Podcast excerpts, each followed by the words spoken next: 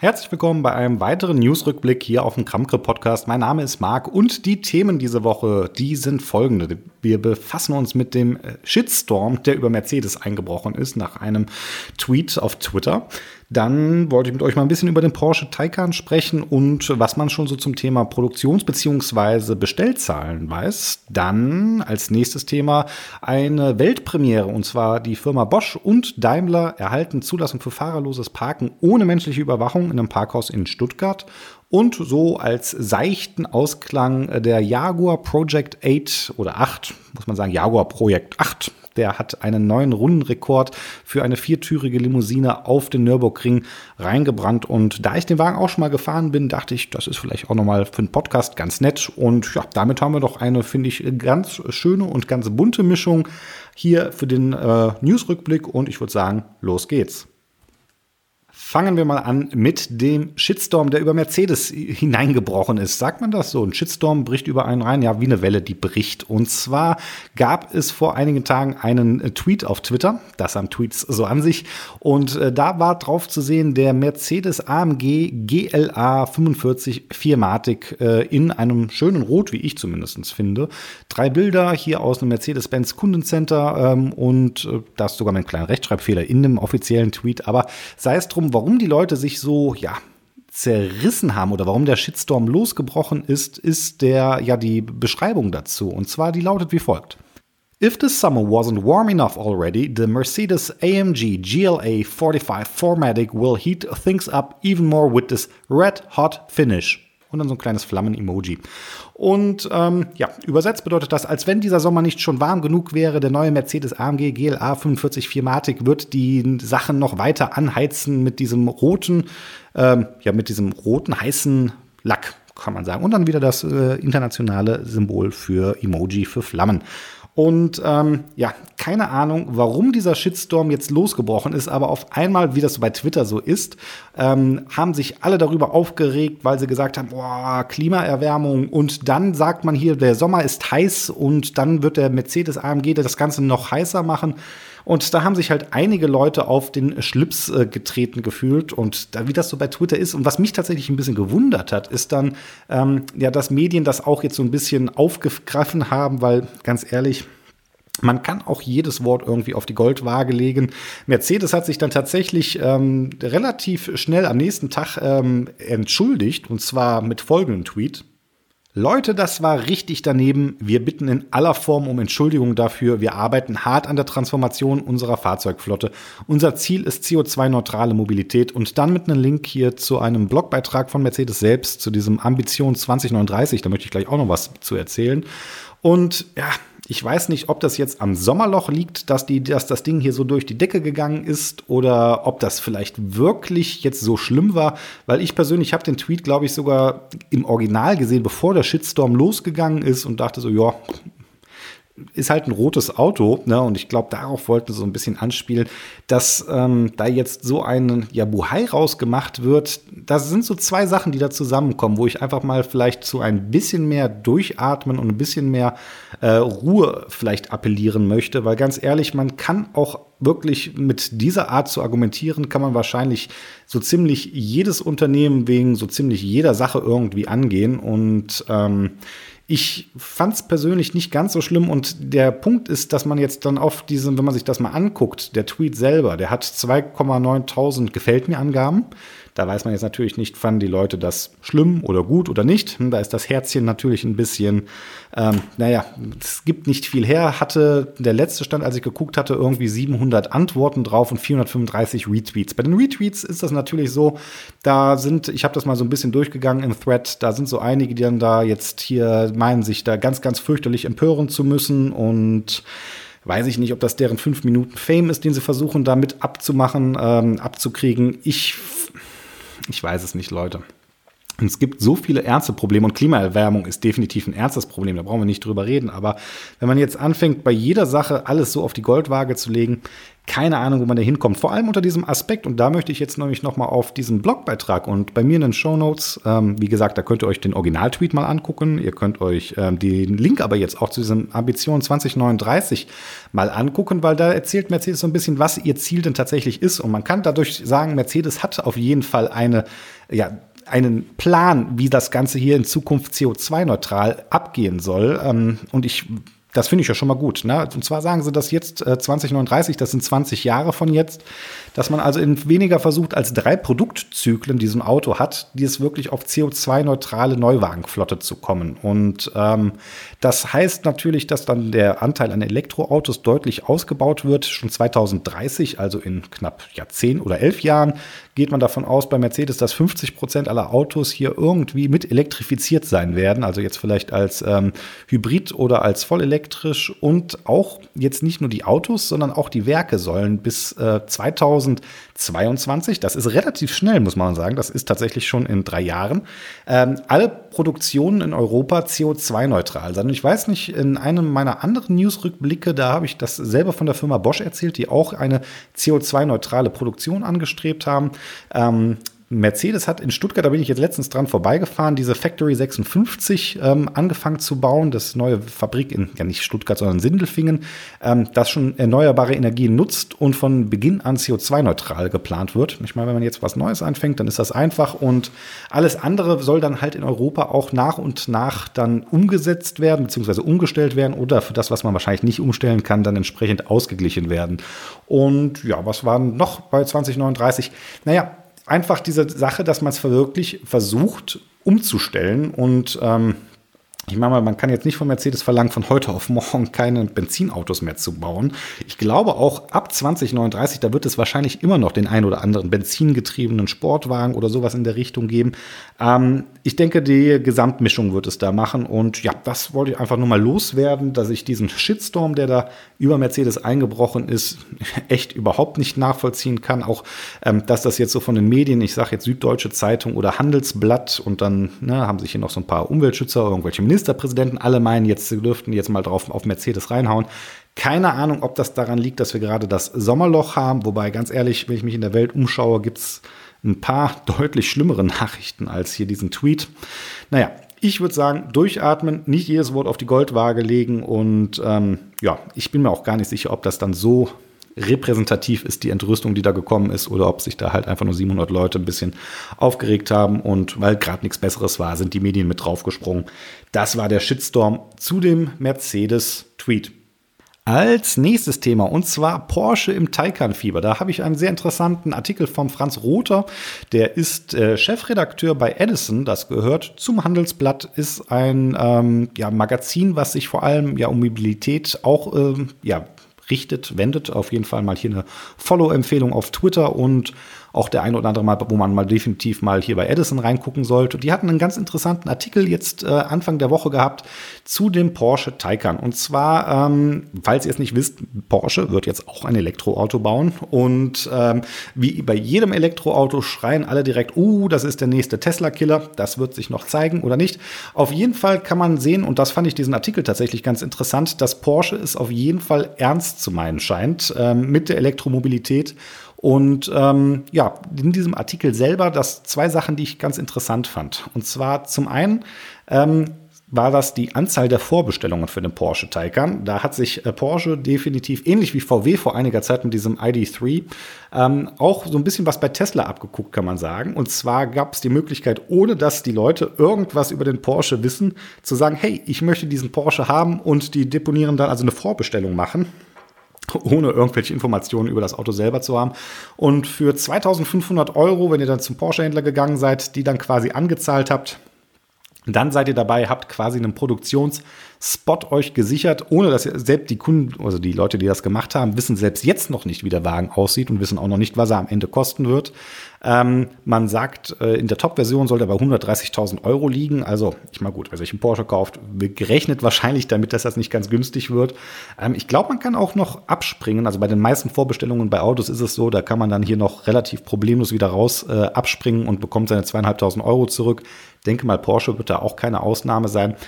Zurück zu dem, was ich so interessant fand. Und zwar tatsächlich haben sich mittlerweile über dreißigtausend Menschen aus Nordamerika, Europa und Asien so einen Porsche Taycan vorbestellt. Und das fand ich auf jeden Fall schon mal doch sehr, sehr interessant, weil die Autos, die wollen, auch gebaut werden. Und gebaut werden, das war nämlich in diesem Edison-Artikel, das fand ich auch ganz interessant, nämlich das Bauen, das findet auch in Stuttgart statt. Und das ist sicherlich nicht einfach hier in der Produktion, wo ja bereits Autos gebaut werden, jetzt nochmal eine ganz neue Produktionslinie aus dem Boden zu stampfen.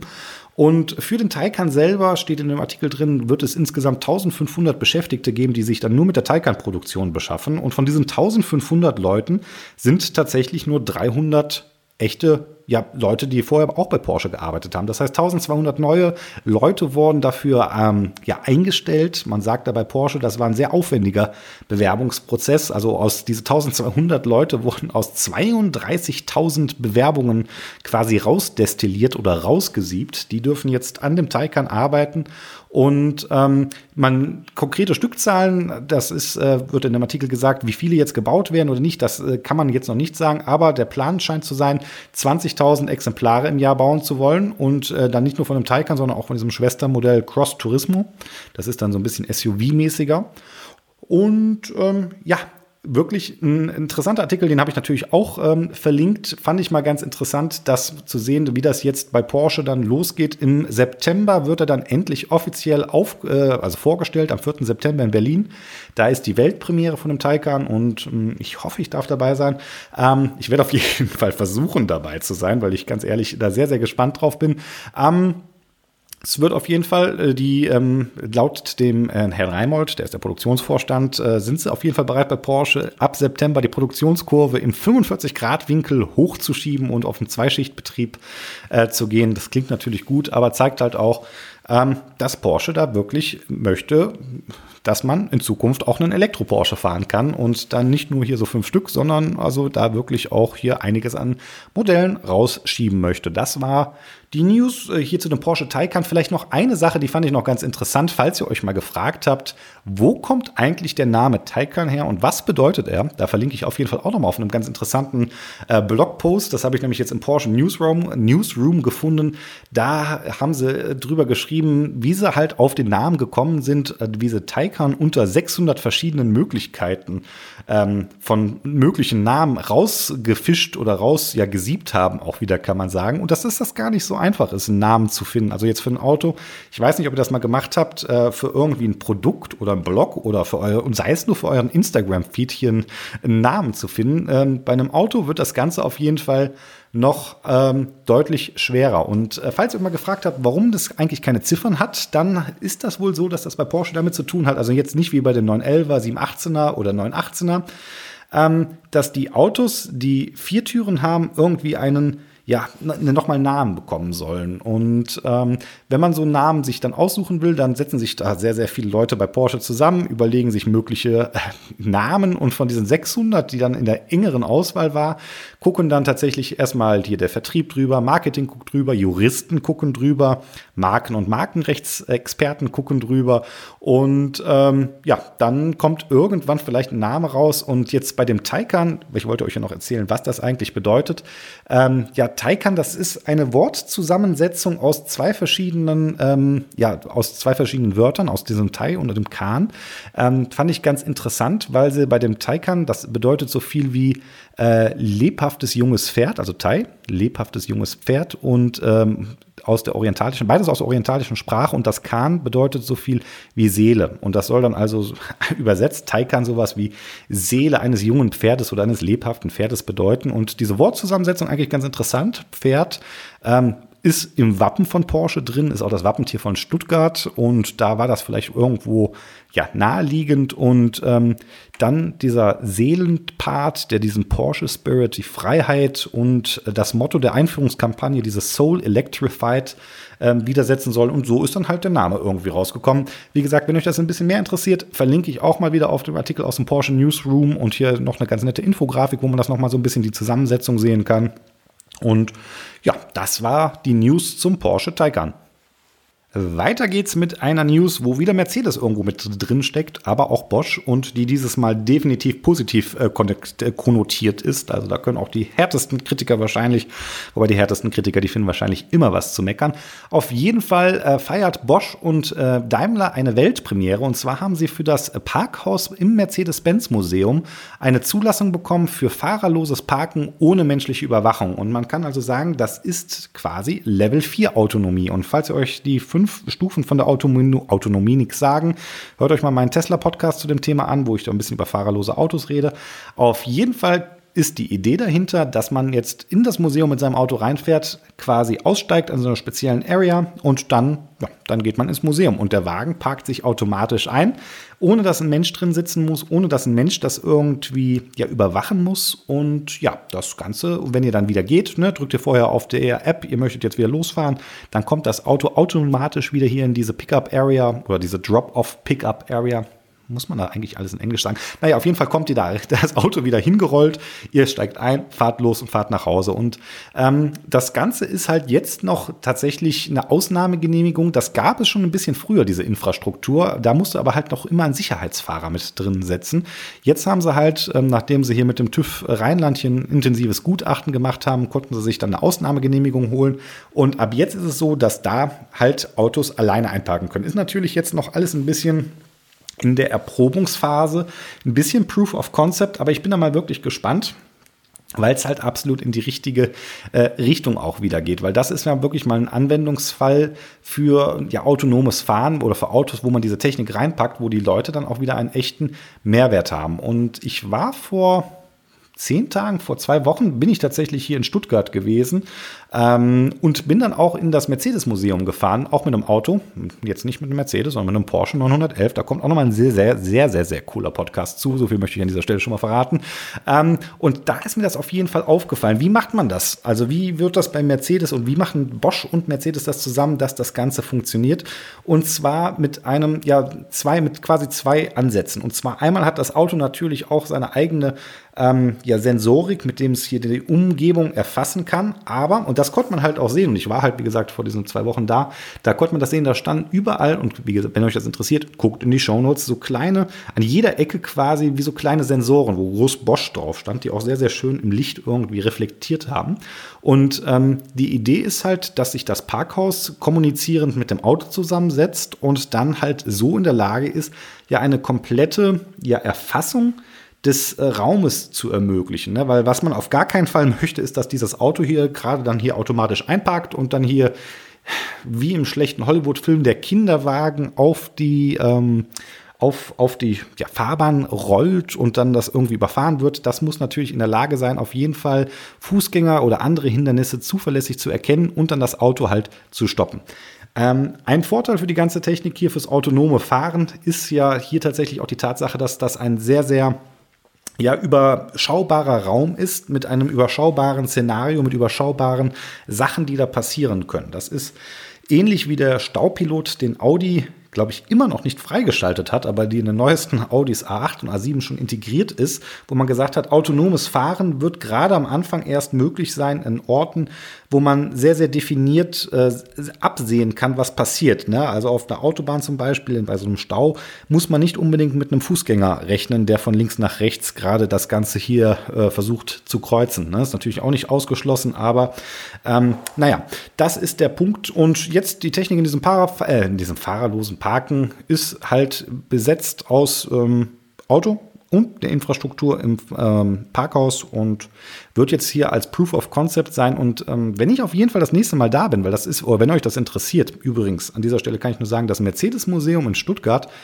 unglaublich cool. Wenn ihr mal da seid, solltet ihr auf jeden Fall mal einen Besuch machen. Und ich habe gesehen, man kann sich da jetzt auch schon ja verschiedene Demonstrationen angucken. Und jetzt ist es tatsächlich so, die Demonstrationen, die gab es, glaube ich, schon vorher. Ähm, da saß aber halt immer noch ein Sicherheitsfahrer im Auto drin.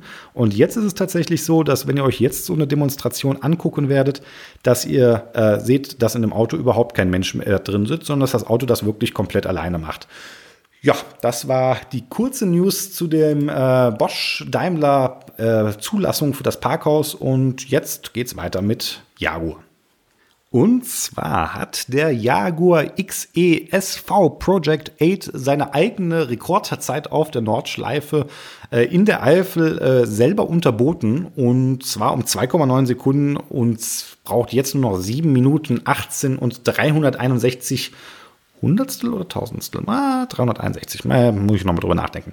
Ähm, auf jeden Fall ist das, äh, warum ist das eine News für mich? Ganz einfach, weil ich in dem Wagen schon drin gesessen habe, ihn mal selber fahren durfte. Und das eigentlich ganz interessant ist, dass der Nürburgring immer noch so eine wichtige Rolle irgendwo spielt zur Erprobung von Autos. Ähm, da werden fast jeder Hersteller fährt mit seinen Autos über diesen Nürburgring. Und ähm, da hat das Ganze natürlich schon ein bisschen Prestige, wenn Jaguar sagt, unser Auto, unser Serienauto mit vier Türen ist der schnellste. Ähm, der ursprüngliche Rekord, der ist schon zwei Jahre alt. Jetzt, wie gesagt, nochmal unterboten. Ähm, für die Leute, die das, für die es wichtig ist, es sind straßenzugelassene äh, Reifen gewesen, ähm, die da benutzt worden sind. Und ja, ansonsten der äh, Project acht, wie gesagt, ich saß schon mal drin, deswegen fand ich das irgendwo interessant. Und so als leichten Ausklang, ähm, ganz interessant, das ist äh, ein Auto, ähm, der nicht, naja, der nicht wirklich alltagsmäßig ist, aber der trotzdem ein Serienauto ist. Guckt euch da mal in den Shownotes die Bilder an und ähm, ja, ich weiß nicht. Ihr könnt mir ja sagen, ob euch solche News interessieren oder nicht. Überhaupt, äh, wie immer, wenn ihr bis hierhin zugehört habt, erstmal vielen Dank, dass ihr bis hierhin zugehört habt. Ähm, wenn ihr Feedback habt, geht auf markkreuzer punkt de, da gibt es die ähm, ja, Folge nochmal in einem Webplayer und ansonsten in den Shownotes auch noch einiges an Bildern.